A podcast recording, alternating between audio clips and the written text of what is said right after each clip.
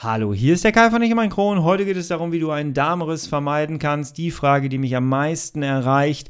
Und wir machen so eine kleine Positivreflexion, denn bei mir jährt sich der Darmriss in dieser Woche das zweite Mal. Wir hören uns auf der anderen Seite des Intros. Ich freue mich auf dich. Bis gleich.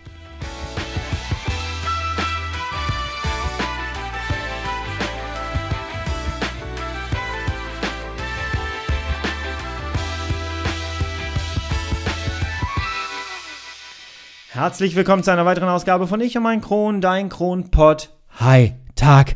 Ich hoffe, du bist schubfrei und ich hoffe, du genießt draußen die Sonnenstrahlen und ich hoffe, du frierst nicht. Warum sage ich das? Weil ich gerade gefroren habe. Die letzten Tage habe ich noch auf dem Balkon gesessen, schön in kurzer Hose und T-Shirt und es war richtig warm. Und jetzt habe ich gerade meinen Kaffee auf dem Balkon genossen und oh, es war drei Grad. Leute, das ist zu kalt. Meine Güte. Äh, was soll ich sagen? Es ist äh, Eisheiligen-Zeit, sie sind da. Beschweren wir uns nicht, es ist trotzdem sonnig, jawohl. Ähm, ich weiß nicht, ob es an der Kälte liegt oder ob es ähm, an der Uhrzeit liegt. Ich nehme das gerade hier um 7 Uhr morgens auf. Ähm, meine Stimme ist noch nicht so richtig fit. Ihr hört es vielleicht so ein bisschen. Ich muss mich zwischendurch räuspern. Es ist, sie ist noch nicht so ganz kraftvoll. Ich weiß auch nicht genau, ob ich dieses Mal überhaupt einen Kompressor drüber legen muss oder ob meine Stimme einfach einen Naturkompressor gerade hat. So richtig basslastig, ne? Du merkst das. So. Hört sich nicht gesund an. und schon muss ich mich räuspern. Siehste, super. Ähm, ja, lass uns heute mal über wirklich die äh, Frage reden, die mich am meisten erreicht. Wie vermeide ich einen eigentlichen Darmriss? Die Beantwortung gebe ich dir am Ende der Folge. Da gebe ich dir wirklich so Sachen mit, die ich äh, mit meinem heutigen Wissen dir gerne weitergeben möchte. Am Anfang möchte ich ganz gerne mit dir so eine kleine Positivreflexion machen, denn ähm, ja, bei mir jährt sich der Darmriss äh, in diesem Jahr das zweite Mal. Ich wollte eigentlich dieses Jahr gar nichts darüber machen. Ich wollte es auch gar nicht wirklich thematisieren in diesem Jahr, denn wenn du meinem Podcast schon länger folgst, dann hast du mitbekommen, dass mein Darmriss tatsächlich vor zwei Jahren ähm, an meinem Hochzeitstag passiert ist, und zwar an meinem ersten Hochzeitstag. Ähm, und in diesem Jahr wollte ich ganz gerne eigentlich, dass der Hochzeitstag in dem Vordergrund steht, aber ich habe einen Fehler gemacht. Ich habe gedacht, ich muss dieses Thema dieses Jahr, äh, kann ich das zur Seite legen. Und ähm, habe aber dann wirklich gemerkt, so die letzten Tage, das funktioniert nicht, denn äh, immer wieder kamen die Gedanken hoch. Ich habe gemerkt, ich bin echt ähm, unausstehlich mir gegen, selber gegenüber geworden und irgendwie habe ich dann so in mich reingehört und habe so gedacht, so, ey, vielleicht liegt es einfach daran, dass du, dass dein Körper gerne diese Aufmerksamkeit oder die Psyche gerne diese Aufmerksamkeit hätte und ähm, ja, das Ganze nicht einfach weggeschoben wissen möchte. Und äh, ja, dann habe ich mir gedacht, komm, dann ähm, mache ich doch folgendes. Ich reflektiere einfach mit euch in dieser Podcast-Folge. So habe ich mich damit ein bisschen auseinandergesetzt. Meine Psyche hat das äh, bekommen, was sie wollte: Aufmerksamkeit.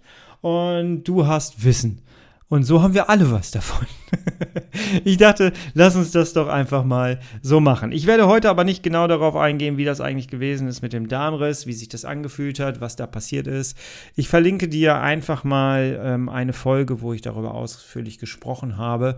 Ähm, und ich habe da ja immer mal wieder drüber gesprochen während äh, der ersten Folgen.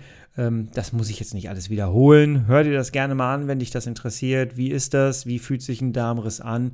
Ähm, was äh, passiert da eigentlich dann? Und wie gefährlich ist das Ganze eigentlich überhaupt? Das habe ich alles thematisiert.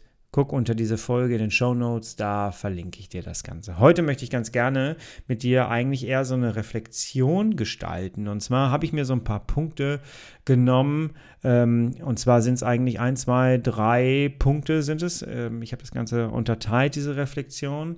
Und zwar einmal in Überleben, zurück ins Leben finden und Konsequenzen ziehen. Und das Ganze nennt sich dann quasi Erneuerung. Ja. Lass uns mal über diese Sachen sprechen. Überleben. Das war die erste Phase.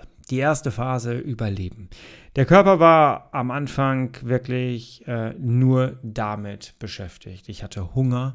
Ich weiß noch, ich habe mal irgendwann erzählt, da habe ich auch viele Rückmeldungen zu bekommen, dass ich äh, mir Big Macs und äh, Hamburger Royal TS ins Krankenhaus liefern gelassen habe. Es gab wirklich die Regel, ich wurde oft gefragt, hast du das wirklich gemacht? Ja, habe ich gemacht. Es gab die Regel, jeder, der mich besuchen wollte, der musste bei McDonalds vorbeifahren und musste mir vom McDrive oder so was mitbringen. Und es gab meistens auch die Regel Chicken McNuggets, Hamburger Royal TS oder Big Mac. Haben bei der heutigen Ernährung nichts mehr zu tun, aber damals, ich hatte mich vorher halt vor dem Darmriss nur von Flüssignahrung ernährt, Frisubin. Und wenn du dich ein Jahr lang nur von Frisubin ernährst, dann möchtest du gerne auch mal was anderes haben. Und die Ernährungsberaterin hat gesagt, völlig in Ordnung, der Körper braucht das jetzt, einfach rein damit. Habe ich mir nicht zweimal sagen lassen. Nee. Also der, der äh, Körper hat sich wirklich ähm, komplett aufs Überleben fokussiert und konzentriert. Es war auch ein sehr, sehr interessanter ähm, Prozess, denn es ist halt einfach, ich kannte, ich kannte Durst nicht. Also Durst ist wirklich etwas, wir sagen immer so, oh, ich habe Durst. Ich glaube, kaum einer von uns weiß so wirklich, was Durst eigentlich ist. Ähm, ich habe wirklich, ich hatte ja dann einen Iliostoma. Ich bin ja aufgewacht mit einem Iliostoma. Und ähm, ja, am Anfang ist das halt ein Durchlaufkanister. Du steckst es oben rein und es kommt unten wieder raus. Ne? Ganz am Anfang macht der Körper mal gar nichts. Der Körper begreift erst überhaupt nicht, was du da eigentlich hast. Und so rauscht alles durch und vor allem Flüssigkeit. Und wenn du wirklich die Flüssigkeit oben reinschüttest, kommt sie dann unten wieder raus. Und der Körper hat gar keine Chance, irgendwas davon aufzunehmen. Und ich weiß, dass ich am, ich glaube, ich habe pro Tag sechs Liter getrunken oder so. Also es war wirklich, ich habe gegen den Tod angetrunken. Das hört sich genauso dramatisch an, wie es eigentlich war. Also das äh, werde ich auch nie vergessen. Ich werde nie diese Phasen vergessen, ähm, wo ich wirklich gesoffen habe bis zum geht nicht mehr. Und ich musste das auch wirklich lernen. Also ähm, ich bin mehrmals dehydriert. Ich habe das auch mal erzählt, als ich dann nach Hause gekommen bin. Es hat überhaupt nicht funktioniert am Anfang. Ähm, und irgendwann hat man dann entschieden, okay, wir setzen äh, dem Mann mal einen Port ein, damit er sich zu Hause äh, über die Infusionen ernähren kann und so, ähm, weil das hat nicht funktioniert. Ne? Also ich habe wirklich getrunken, getrunken, getrunken. Und ja, was dann auch ähm, in dieser Überlebensphase so war, war zu akzeptieren, dass jetzt jemand, also mein Körper vor allem, eine Stopptaste gedrückt hat. Ich weiß noch, wie am Anfang ähm, die Leute, die Ärzte um mich rumgestanden haben und haben mir dann immer erzählt, dass äh, wie lange das Ganze jetzt dauert. So ein Jahr brauchen wir den äh, Stoma wahrscheinlich und dann braucht das auch wieder eine Zeit lang, bis sich der Körper daran gewöhnt und so. Und du hörst diese Zahlen. Also bei mir war es wirklich so, ich habe diese Zahlen gehört, sechs Monate dafür, dann nochmal sechs Monate dafür und dann vielleicht nochmal ein Jahr dafür. Und ich habe das immer so aufsummiert und dachte so, ey, wie soll denn das gehen? Das sind zwei Jahre Heilung. Ich muss morgen wieder arbeiten gehen. ja, so habe ich damals gedacht. es war ein bisschen naiv, muss ich sagen. Aber ähm, ja, also es muss, ich musste erstmal so begreifen, es musste erstmal so sacken, dass ähm, ja, die Nummer nicht so schnell ausgestanden ist. Und deswegen gucke ich auch gerade auf diese Corona-Zeit. Ähm, ganz anders als vielleicht manch ein anderer, der solche schweren Sachen noch nicht erlebt hatte.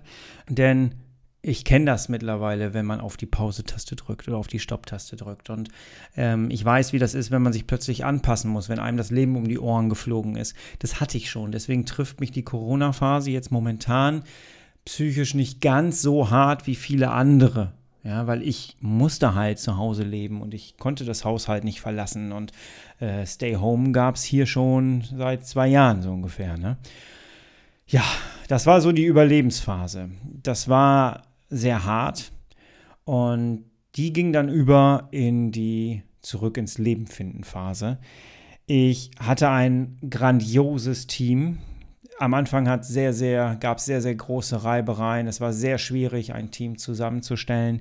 Ich musste mich darauf einstellen, dass ähm, ich alleine durch diese Nummer nicht durchkomme. Ich war immer selbstständig, das heißt, ich hatte immer Anstellungen, wo ich mir selber meine Zeit frei einteilen konnte, Termine legen konnte, wie ich wollte. Ich hatte immer ähm, ja, die Möglichkeit, alles alleine zu entscheiden und konnte immer ganz viel selber gestalten. Das heißt, ich war es sehr, sehr gewohnt, die Zügel in der Hand zu halten. Und ähm, diesmal musste ich sie loslassen, denn diesmal brauchte ich echt Hilfe. Und das war am Anfang gar nicht so leicht. Ähm, wir hatten viele Reibereien, das weiß ich noch. Es war sehr, sehr schwer, einen vernünftigen Stomatherapeuten zu finden. Erstens wusste ich gar nicht, was auf mich zukommt mit dem Stoma. Und dann haben die mir da solche komischen Menschen da vorgestellt, die sie dann auch selber wieder rausgeschmissen haben. Es gab eine Krankenschwester, die dann irgendwann gesagt hat, der Typ, der geht gar nicht. Äh, wie fühlen Sie sich dabei, wenn der hier ist? Und dann habe ich irgendwann gesagt, so gar nicht gut. Der Typ ist irgendwie ätzend. Und ich war aber zu schwach, dem meine Meinung zu sagen. Und das hat dann die Krankenschwester übernommen und die hat ihn dann äh, gebeten, nicht mehr wiederzukommen und hat sich dann tatsächlich im Namen des Hauses bei der Firma beschwert. Das fand ich sehr, sehr cool. Ich hatte immer irgendwie gute Leute um mich rum, gute Seelen. Und da bin ich heute noch sehr, sehr dankbar drüber. Also es war am Anfang echt nicht leicht. Ich hatte Pflegedienste, für die das alles völlig normal war bis wir überhaupt einen Pflegedienst gefunden haben, der sich bereit erklärt hat, äh, den Port immer wieder anzustechen. Denn ich habe gelernt, dass ein Pflegedienst für den Port anstechen 15 Euro bekommt. Dafür musste er erstmal durch die Gegend fahren. Meistens sind die sogar zu zweit oder alleine, es kommt drauf an. Ähm, Desinfektionsmittel, Materialkosten. Dafür fährt kaum ein Pflegedienst durch die Gegend. Nur mal so für den Hinterkopf. Fand ich sehr, sehr interessant. Also brauchten wir einen Pflegedienst, äh, der ähm, ja, sehr flexibel ist und sehr nett ist und das übernimmt. Wir haben dann Gott sei Dank eine gefunden und ähm, am Anfang hat man dann so gemerkt, dass es für sie halt alles total Routine war, aber für uns nicht. Wir waren völlig überfordert. Wir mussten jeden Tag, ähm, zweimal war es sogar am Anfang, morgens und abends, ähm, mussten wir hier jemand in die Wohnung lassen und ähm, das war am Anfang alles andere als schön. Wir mussten die Wohnung, das, also unser Esszimmer wurde komplett umgebaut zu einem Krankenhaus. Ähm, also wenn du dir vorstellst, du gehst in die Notaufnahme, dann kommst du ja in so einen Raum und da hast du diesen Tisch mit ganz vielen Spritzen, allem drum und dran, dieses ganze Material. So sah unser Esszimmer aus. Das musst du auch erstmal für dich so ein bisschen akzeptieren. Ne? Und ähm, aber das ähm, hat dann irgendwann recht gut hingehauen und es ist wirklich so, dass ähm, wir alle hinterher echt ein Herz und eine Seele waren, weil wir wirklich ein eingeschworenes Team waren. Es gab dann noch die Frau von Fresubi, äh, Fresenius dabei, Fresubin, von Fresenius dabei, die hat meinen Port immer angestochen, die war dafür zu, äh, zuständig, dass die Nadel immer frisch ist. Und ja, wir haben uns immer wieder geschrieben per WhatsApp, wir haben kommuniziert, wenn ich im Urlaub war. Die haben alles möglich gemacht. Ich konnte, wenn ich im Urlaub irgendwie Angst hatte, dass ich irgendwas falsch gemacht habe oder irgendwie Hilfe brauchte, haben wir eine Videokonferenz gemacht. Wenn ich nicht wusste, wie ich meine Infusion jetzt aufsetzen muss, äh, ganz am Anfang war das noch, ähm, da haben wir eine Videokonferenz gemacht. Ich habe mein iPhone dahingestellt, habe die Videokamera angemacht per WhatsApp und dann hat sie mir gesagt, was ich alles machen muss. Es war einfach so toll und es hat keinen Cent mehr gekostet. Es war menschlich einfach, einfach genial. Also ich musste lernen, Hilfe von außen anzunehmen. Das war auf jeden Fall erstmal eine große Baustelle. Die nächste große Baustelle war etwas, was ja ich bis heute halt äh, als Baustelle ansehe weil es für mich neu war, wobei ich da heute echt weit gekommen bin. Und zwar Körperwahrnehmung. Ich habe immer von meinem Körper verlangt, dass er funktionieren sollte. Wenn ich kleine Anzeichen hatte, wenn ich starke Krämpfe hatte, habe ich meinen Körper quasi die ganze Zeit angemault. Warum jetzt schon wieder? Warum kann ich nicht einfach mal leistungsfähig sein? Warum muss ich mich schon wieder krank melden? Ja, heute gehe ich da anders ran. Ich musste tatsächlich lernen, ähm, was bedeutet es, wenn mein Körper Aufmerksamkeit möchte? Wie geht mein Körper vor und sagt hier, ich brauche jetzt äh, Aufmerksamkeit? Diese ganzen Sachen mit Supplementierung, ähm, Nährstoffe, Spurenelemente. Ich habe schmerzlich mitkriegen müssen, was eigentlich ist, wenn dir Spurenelemente fehlen. Wenn dir Vitamin B fehlt, ähm, du sagst in dich zusammen, du kannst nichts mehr machen. Energie ist etwas Kostbares plötzlich. Ich hatte da immer, ich hatte da sehr viele gute Leute, zum Beispiel mein Arzt, der mit mir da sehr viele intensive Gespräche drüber geführt hat. Und ähm, ja, ich habe einfach angefangen, über mein gesamtes Leben nachzudenken. Und das ist auch der nächste Punkt dann. Ähm, ich habe überlegt, wann hatte ich schon mal Probleme mit meinem Darm? Wann gab es die Schwierigkeiten schon? Wie oft renne ich eigentlich schon permanent zur Toilette? Und ich habe dann, gab es so diese Phase, diese Aha-Momente. So dieses, Ja, Moment mal, in der Schule war das auch schon, klar, zur Abiturzeit. Ja, Moment mal, aber da war doch in der siebten Klasse auch schon was und in der fünften auch schon. Und irgendwann bist du dann fast in der Grundschule und merkst so, ich glaube, da war schon die ganze Zeit etwas. Und ja, dann kommst du natürlich in so, in so Situationen, wo du dir denkst, Gott, warum hat denn da keiner gehandelt? Und ähm, dann muss ich zugeben, habe ich auch immer wieder mal gehadert, äh, aber habe dann festgestellt, es bringt einfach nichts, das auf andere zu verlagern, die Schuld auf andere zu verlagern. Nein, ich war schon sehr volljährig, als ich meinen Darmriss hatte und ich selber hätte schon eine Notbremse ziehen müssen und hätte Sachen einfordern müssen. Habe ich nicht gemacht, weil ich mich zu sehr auf die Ärzte verlassen habe. Ja, also nachdenken über das gesamte Leben, reflektieren, wann war mal wie was. Ich hatte Freunde, die mir gesagt haben, weißt du noch, damals, als wir da und da waren, da hattest du auch schon totale Probleme. Da wusste ich gar nicht, wie ich dich nach Hause kriegen sollte. Das sind so Sachen, die ich dann vergessen hatte und die dann so schrittweise wieder zurückkommen. So, dann gab es natürlich auch die Phase mit da drin, wo ich Informationen reinholen musste. Also ich war auf der einen Seite musste ich überleben, ne, indem ich meine Infusionen allem drum und dran, das fuhr ja alles, das war ja alles gleichzeitig. Man kann ja nicht sagen, erst war das, das, das, ne, aber ähm, es, es war gleichzeitig. Ich musste sofort Informationen reinziehen, denn ich hatte keine Kenntnisse über Morbus Crohn. Ich wusste nicht, wie entsteht Morbus Crohn. Ich wusste nicht, was macht das eigentlich? Kommt das eigentlich wieder? Kann mir wieder so ein Darmriss passieren? Denn, seien wir mal ganz ehrlich, ähm, die Chance ist immer 50-50. Und ob man beim zweiten Mal den Joker wieder zieht, ne, ist fraglich. Und deswegen, ähm, ja, musste ich da ganz viele Informationen reinziehen und das ist ja auch der Grund, warum ich meinen Podcast hier mache. Ähm, ich möchte dir gerne die Möglichkeit geben, so viel wie möglich kurze Informationen reinzuknallen, damit du weitergehen kannst, um dann für dich an manchen Stellen, wo du sagst, hey, das triggert mich gerade, dass du dann nachschlägst und da weitergehst für dich. Und ähm, ja, also ich musste Informationen sammeln. Dann kam ich irgendwann tatsächlich so nach einem Jahr, das fing dann so wirklich nach der Rückverlegung an, ähm, die ja jetzt auch schon ein Jahr her ist, ähm, dass ich Konsequenzen daraus gezogen habe. Und das muss tatsächlich rückblickend immer das Ziel sein. Es ist nichts mehr so wie vorher. Das hören wir gerade bei der Corona-Krise auch die ganze Zeit. Du hast mit Sicherheit schon von Menschen gehört, nichts ist mehr so wie vorher. Es wird sich was verändern. Und vergiss die Welt, die vorher war, sie findet so nicht mehr statt. Das sind alles so Sachen, die ganz, ganz viele Menschen noch nicht verinnerlichen können. Und das ist normal, dass man das jetzt noch nicht verinnerlichen kann, denn man muss es immer durchleben. Und Erneuerung kommt meistens immer durch Leid. Und ähm, ja, der Antrieb kommt meistens auch immer durch Notsituationen. Bestimmte Dinge gehen so nicht mehr, also muss man sie jetzt verändern. Und dadurch beginnt ein Prozess. Ich kann dir mit meiner Erfahrung sagen, es wird sich ganz viel verändern. Ja. Ähm, was genau, das ist sehr individuell. Es kommt auf jeden Einzelnen an, aber die Systeme, wie wir sie bisher kannten, die wird es so nicht mehr geben in der Form. Ja. Ähm, das wird sich verändern. Und das kann man wunderbar auf diese kleine Insel, äh, auf meine kleine Insel übertragen. Ähm, ja, das ist ähm, ne, vom kleinen, was im kleinen System funktioniert, ist genauso im großen System auch wieder zu erkennen. Das ist einfach so. So, was waren meine Konsequenzen? Meine Konsequenzen waren im Grunde genommen ein, zwei, drei, vier Sachen. Und zwar einmal musste ich lernen, Stressmanagement und Energiemanagement umzusetzen. Wie geht das?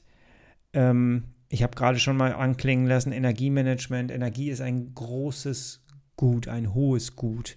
Das merkst du dann, wenn du im Sessel zusammensackst, überhaupt nicht mehr mitkriegst, wenn dich jemand anspricht und einfach einschläfst. Ähm, du merkst, wie wichtig eigentlich Lebensenergie ist. Und das ist etwas, was gesunde Menschen als völlig normal und völlig, ähm, ja, gar nicht in Frage stellen. Ja, normal ansehen und, und gar nicht in Frage stellen. Und ähm, Energie ist nichts Selbstverständliches. Und auch das musste ich lernen. Nichts auf dieser Welt ist selbstverständlich. Gar nichts. Überhaupt nichts. Es ist noch nicht mal selbstverständlich, dass du morgens aufwachst. Und das sind so Sachen, die hättest du mir früher gesagt und dann hätte ich gesagt, so, oh komm, so hochtrabend und so. Aber es ist so. Es ist so. Ähm, ich musste lernen, mich nicht mehr über Kleinigkeiten aufzuregen. Ich bin jetzt langsam wieder in einer Phase, wo ich merke, dass ich mich daran erinnern muss. ich bin auch menschlich. Also, ne? ähm, also Stressmanagement, sinnvollem von äh, unwichtigen äh, Lernen zu unterscheiden und bestimmte Dinge auch einfach abzuhaken. Ähm, ganz wichtig ist, dass man nicht, ähm, ja, dass man nicht, nicht zu eigenbrötlerisch wird. Das bin ich schon sehr geworden, muss ich sagen. Ich bin sehr auf mich fokussiert. Das ist nicht immer gut. Ja, weil du musst natürlich auch Geburtstage von anderen Menschen äh, im Hinterkopf behalten. Du musst auch mal Hochzeitstage von anderen Menschen mitkriegen und mitfeiern, äh, irgendwelche Sachen noch mitmachen. Ähm, ne? Du kannst nicht nur auf dich gucken, weil dann bist du sehr alleine. Aber das, auch das muss man wieder lernen. Also das musste ich sehr lange lernen. Das war schon schwierig. Ich glaube auch noch nicht, dass ich da durch bin durch die Lernkurve. Dann habe ich meine Ernährung umgestellt ich bin irgendwann tatsächlich darauf gekommen, ich habe immer mehr Informationen rangesammelt und irgendwann bin ich für mich darauf gekommen, dass ich so nicht weiter mich ernähren kann, wie ich es gemacht habe. Ich habe vieles in Frage gestellt.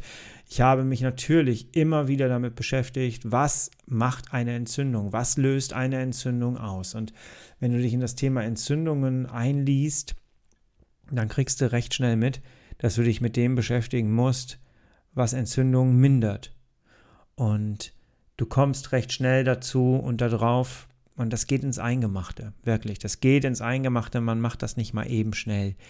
Ähm, man kommt darauf, dass tierische Produkte Entzündung auslösen, und zwar deutlichst. Und je mehr Studien man liest und je mehr Fazits man liest und je mehr Bücher man liest, desto mehr kommt die Erkenntnis, dass all das, was man anerzogen bekommen hat, und Ernährung ist etwas Anerzogenes, dass das alles nicht mehr richtig ist und nicht mehr aktuell ist und nicht mehr gut ist. Und wenn du mal überlegst, warum Menschen Milch zu sich genommen haben, das kommt aus unserer, aus der, aus der Nachkriegszeit, unserer, also die Generation unserer Großeltern die hat das zu sich genommen, weil sie es, den Fettgehalt da drin braucht und die Nährstoffe da drin brauchte, weil sie nichts anderes hatten.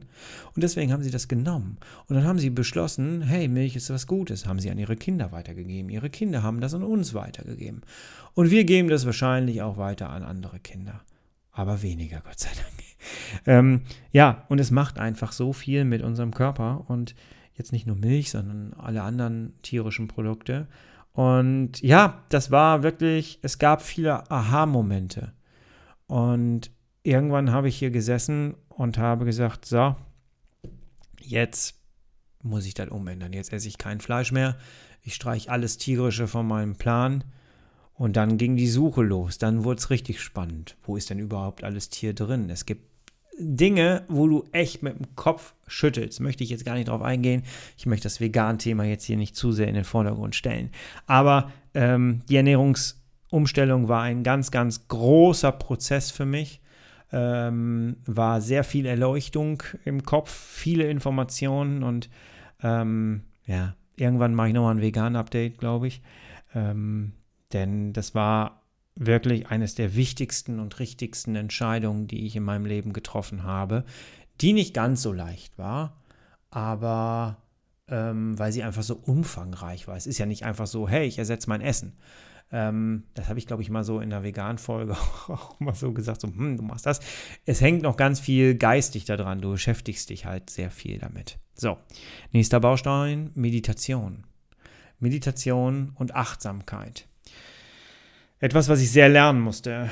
Ähm, ich habe mittlerweile, ich bin jemand, der ganz, ganz viele Gedanken im Kopf hat, die sich kreisen. Gerade jetzt in der Corona-Zeit kennst du das mit Sicherheit. Sorgen, Ängste, Jobverlust, was ist hier, worauf muss ich achten, wie kriege ich meine Klickzahlen, also auf Lomtro jetzt bezogen, äh, allem drum und dran. Ja, das ist alles im Kopf. Wie steuert man Gedanken? Kann ich dir sagen, einfacher Tipp, Wirklich einfacher Tipp. Atme durch die Nase ein, ganz, ganz tief und zähle dabei eins und zähle zwei beim Ausatmen. Und das machst du die ganze Zeit. Mach das mal bis zehn. Jeder Atmer wird gezählt und deine Gedanken konzentrieren sich auf das Zählen und, sie, und irgendwann verstummt der Kopf. Ganz, ganz wichtiger Tipp. Mach das mal, versuch das mal. Ähm, beim Einschlafen gut. Wenn du nicht einschlafen kannst und es kreisen dir Gedanken im Kopf, einfach mal eins und zwei. Ja? Und das machst du mit sehr langen Atmen. Viel Spaß dabei. Und ich gehe jetzt in meine nächste ähm, Phase rein. Und die ist auch wieder sehr neu. Ernährung habe ich umgestellt, um meinen Geist habe ich mich gekümmert oder kümmere ich mich, es ist ja alles nicht, nicht endlich. Ähm, und Stressmanagement und Energiemanagement. Und jetzt kommt die Phase, vor der ich mich am längsten gedrückt habe und die jetzt aber wirklich langsam immer mehr hier reinkommt in mein Leben. Und das ist Sport. Tatsächlich Sport. Und ich habe ein, ähm, ein, ein eigentlich ein, ein komisches Verhältnis zum Sport. Denn ich habe ganz, ganz viel Sport gemacht früher. Ich habe erst Handball gespielt, das war nicht so meins. Dann habe ich Badminton gespielt, das war meins. Das habe ich so ausgereizt. Ich war ein sehr guter Badmintonspieler. Das kann ich wirklich stolz sagen. Und ähm, ich muss wirklich sagen, ich habe ähm, jeden Tag auf dem Platz gestanden. Ich habe wirklich jeden Tag auf dem Platz gestanden und ich war auch noch ein Abi-Kurs, der als äh, als Abi-Fach Badminton nehmen konnte. Das gibt es heute gar nicht mehr. Damals gab es das noch.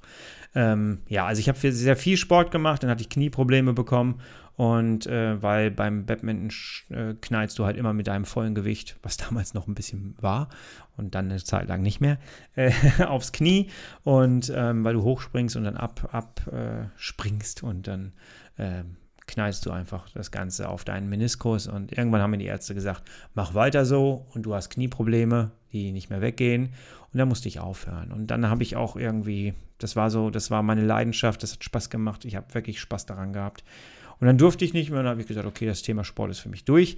Jetzt erkenne ich langsam, das Thema Sport ist nicht für mich durch. Wenn du eine Treppe raufrennst und anfängst zu husten und zu keuchen, dann merkst du, hey, musste. Mal wieder machen. Aber mein Körper ist eigentlich recht fit und ich habe eigentlich recht gute Konditionen, die ich recht schnell aufbauen kann. Und deswegen habe ich mir jetzt so ein kleines Workout gemacht mit Bauchmuskeltraining. Nach der Bauch-OP ähm, muss der Bauch mal wieder ein bisschen geformt werden. Äh, ich fange sehr langsam an mit Laufen. Erstmal hier so im, äh, im Stand, in, im Raum. Ja? Ähm, einfach so ein paar Minuten am Stück laufen ähm, und ich gehe sehr viel spazieren und ich mache tatsächlich ähm, Handeltraining und äh, merke auch da, der Körper muss einfach wieder aufgebaut werden. Das ist jetzt so die nächste Station, die ich angehen werde. Ein großer Schritt für mich, den habe ich wirklich äh, lange so vor mich hergeschoben, muss ich sagen. Und ähm, ja, also Sport. Und jetzt kommen wir mal zur Beantwortung der eigentlichen Frage. Wie kannst du einen Darmriss vermeiden? Also ich habe jetzt gerade gesagt, überleben, zurück ins Leben finden, Konsequenzen daraus ziehen und das Ganze habe ich jetzt nicht umsonst erzählt. Ich rede jetzt hier nicht 28 Minuten und 40 nur für mich, sondern ich ähm, möchte, dass du dir da was rausziehst. Denn all das, was ich durchgemacht habe, gebe ich dir als mein Wissen mit. Sogar kostenlos. ähm, und du kannst da was rausziehen für dich. Für den Fall, dass du das Gefühl hast, ey, irgendwie werden meine Schmerzen nicht besser irgendwie nimmt mein Arzt mich nicht ernst. Irgendwie ähm, komme ich nicht weiter. Ich habe immer mehr Schmerzen. Irgendwie nimmt mich keiner ernst. Kennst du das? Dann hör dir die Folge bitte nochmal von ganz von vorne an, denn die Antworten stecken da mit drin. Nummer eins als Antwort. Höre auf deinen Körper. Höre jetzt schon auf deinen Körper. Du musst nicht erst einen Darmriss durchmachen, um dann, wie ich, den Effekt zu haben, hey, mein Körper möchte Aufmerksamkeit. Das klingt für mich jetzt schon total dumm, denn er wollte die ganze Zeit Aufmerksamkeit. Ich habe sie ihm nicht gegeben und irgendwann hat er den Darmriss verursacht und dann hatte er die Aufmerksamkeit. Du hast jetzt die Chance, Höre auf deinen Körper. Was möchte er? Schließe die Augen. Wo tut's dir jetzt gerade am meisten weh? Wo in deinem Körper ist ein Punkt, den du gerade spürst, der Aufmerksamkeit benötigt? Du fühlst ihn, oder? Du fühlst diesen Punkt. Was braucht der Punkt, um jetzt gerade mal von dir gestreichelt zu werden?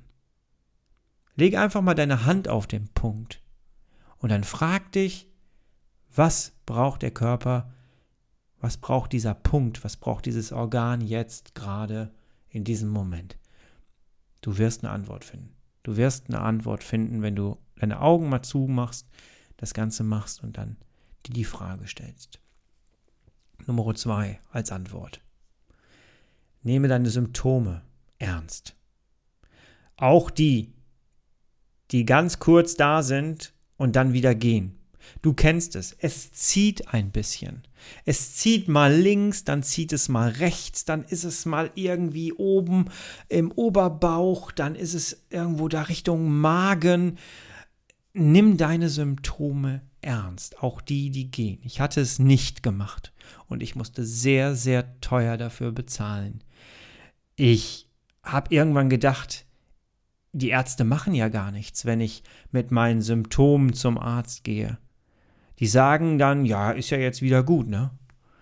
Und drei Wochen später kommen die gleichen Symptome wieder. Ich verspreche dir, sie werden wiederkommen. Immer und immer wieder, bis sie deine Aufmerksamkeit bekommen haben. Nimm sie ernst. Und jetzt sind wir bei der dritten Antwort. Wenn du dich nicht ernst genommen fühlst, egal von wem, dann fordere es gefälligst ein, denn es geht um dich, um dich und um deine Gesundheit und nicht um die anderen. Für den Arzt bist du ein Patient, der gerade aus dem Wartezimmer in seinen Raum gekommen ist. Und da draußen sitzen noch mehr. Forder die Aufmerksamkeit. Forder das Ernst genommen werden. Und ganz einfache Übung, wenn du dich das nächste Mal bei einem Arzt befindest. Du erzählst dem, was du alles hast und wo du das Gefühl hast, da funktioniert was nicht, da ist was nicht. Und du hast das Gefühl, der nimmt dich nicht ernst. Dann hast du die Aufgabe und die Pflicht dir gegenüber, das zu äußern, zu sagen, ich fühle mich gerade überhaupt nicht ernst genommen.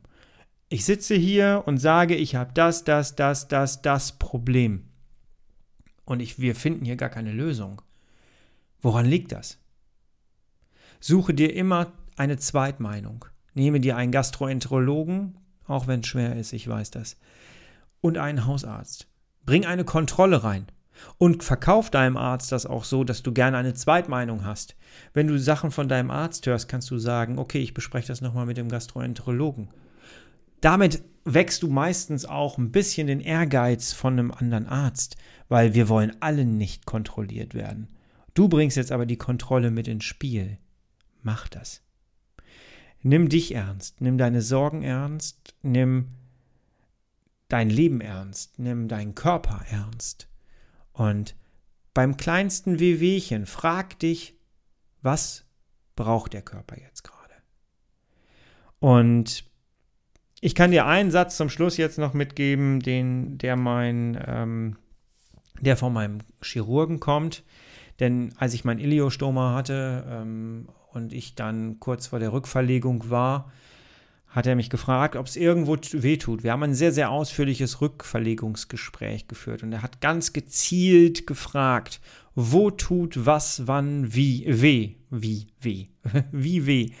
Und ich habe ihm dann erzählt, dass ich äh, unten links einen Schmerz habe und äh, dass ich immer mal wieder Situationen hatte, wo ich Krämpfe hatte, wo ich gemerkt habe, der Körper verkrampft sich, nachdem ich etwas gegessen habe. Und da kam der Satz von ihm, Krämpfe, die an der gleichen Stelle auftreten, sind in der Regel Verklebungen oder Stenosen. Merke dir diesen Satz. Und dann fängst du an, Informationen darüber zu sammeln und dann sitzt du beim nächsten Gespräch da und fragst deinen Arzt einfach, wenn er dich nicht ernst nimmt, kann es sein, dass das Verklebungen und Stenosen sind. Und du wirst merken, wie du einen Schritt weitergegangen bist. Ich wünsche dir, dass du es schaffst, die Aufmerksamkeit zu bekommen, die du verdienst. Ich wünsche dir, dass du keinen Darmriss hast. Das ist etwas, was ich niemandem wünsche ich für mich rückblickend kann sagen, ich bin sehr dankbar. Ich bin sehr dankbar, dass ich ihn hatte. Denn er hat mein Leben komplett auf den Kopf gestellt und ich bin 41 Jahre und habe die Chance bekommen, nochmal komplett neu anzufangen. Das ist nicht immer leicht, mir geht es nicht immer gut, Aber ich habe eine Aufgabe, das Beste daraus zu machen. Denn man hat nur ein Leben und ganz wichtig ist, keiner von uns muss sich Schmerzen gefallen lassen, muss mit Schmerzen leben. Wir sind 2020. Da muss keiner langfristig Schmerzen haben. Das ist so. Und im CED-Bereich schon gar nicht. Und deswegen forder die Hilfe ein, die du brauchst und die du verdienst. Ich hoffe, es hat dir gefallen. Es war eine sehr, sehr ausführliche, wir gehen auf die 40 Minuten zu, meine Güte. Äh, ich hoffe, es war eine sehr gute, informative Folge für dich. Vielleicht bist du noch mal die eine oder andere Runde extra gefahren jetzt, weil sie so lang war. Ich versuche mal so ein bisschen in so einem Zeitfenster zu bleiben. Heute mal nicht, aber ich glaube, für dich war da jetzt eine Menge an Informationen mit drin. Ich ähm, würde mich sehr, sehr freuen, wenn du die Folge bewertest oder wenn du wenn du die, äh, den ganzen Podcast bewertest, und zwar auf iTunes mit fünf Sternen und gerne auch einen schönen Kommentar bei iTunes hinterlassen. Das hilft mir und diesem Thema äh, weiter hoch zu ranken und die Aufmerksamkeit zu bekommen. Teile gerne diese Folge an Menschen, die du in deiner Familie hast, in deinem Freundeskreis hast, wo nicht ganz klar ist, ob Morbus Crohn da ist oder ob Colitis ulcerosa da ist. Für Colitis-Menschen gilt das Gleiche in dieser Folge wie für Morbus Crohn-Kranke. Ähm, teile diese Folge gerne, wenn sie dir gefallen hat. Auch damit hilfst du mir. Ich sage Dankeschön. Ich wünsche dir eine wunderbare Woche, eine schmerzfreie Woche und eine schubfreie Woche. Bis nächste Woche. Wir hören uns, du, ich und mein Kron. Ich freue mich auf dich. Ciao.